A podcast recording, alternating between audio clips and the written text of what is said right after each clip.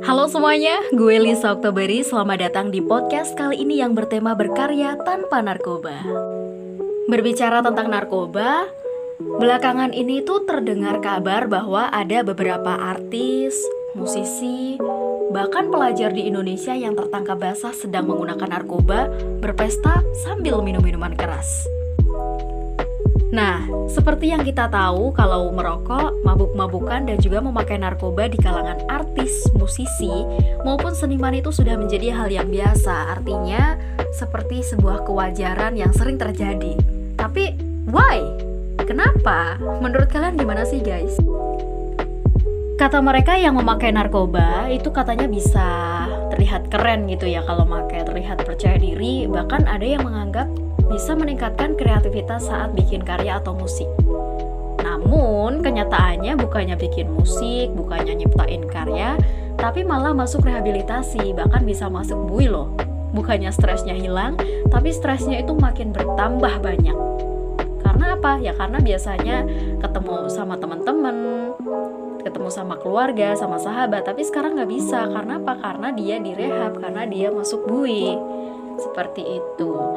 Dan kita juga bisa melihat cerita-cerita seniman serta artis di tanah air ataupun di mancanegara, banyak sekali karir atau pekerjaan mereka yang jatuh karena memakai narkoba ini. Tapi selain itu kita juga harus melihat dari sudut pandang yang berbeda, dalam artian kita juga harus melihat bahwasanya masih banyak artis dan juga seniman yang sukses, yang karya-karyanya bagus, diterima di masyarakat, yang sangat-sangat melejit, tapi dia tidak memakai narkoba. Karena sayang dong, badannya bagus, badannya sehat, otaknya kreatif, yang seharusnya itu sukses sekarang tapi akhirnya gagal dan rusak karena pakai narkoba. Terus nggak bisa menciptakan karya-karya yang bagus tentunya. Bahkan nih ada yang sampai overdosis dan menyebabkan kematian alias mati muda. Aduh, kalau mati muda itu gimana ya, enak banget gitu. Bahkan rencana-rencana kita, cita-cita kita tuh masih banyak yang belum dijalankan, yang belum terlewati, mati muda. Aduh, sayang banget nih. Selain itu, kenapa sih mereka bisa terpengaruh untuk memakai narkoba atau mengonsumsi narkoba? Nah, itu ada beberapa faktor yang melatar belakangi. Yang pertama itu faktor individu. Biasanya, faktor individu itu muncul dari rasa ingin tahu yang cukup tinggi, khususnya di kaum-kaum remaja nih, yang stresnya itu kadang kurang terkontrol, terus nggak ada temen yang mau mendengarkan curhatannya. Kemudian apa? Kemudian narkoba menjadi salah satu jalan pintasnya. Nah, yang kedua itu ada faktor lingkungan. Faktor lingkungan ini mendorong seseorang untuk menggunakan narkoba karena kurangnya komunikasi, terus acuh tak acuh orang tua, berteman dengan pengguna, tentunya berteman juga dengan pemakai ya, serta lingkungan masyarakat yang marak pengedaran narkoba itu menjadi faktor tersendiri bagi mereka-mereka yang mengonsumsi narkoba.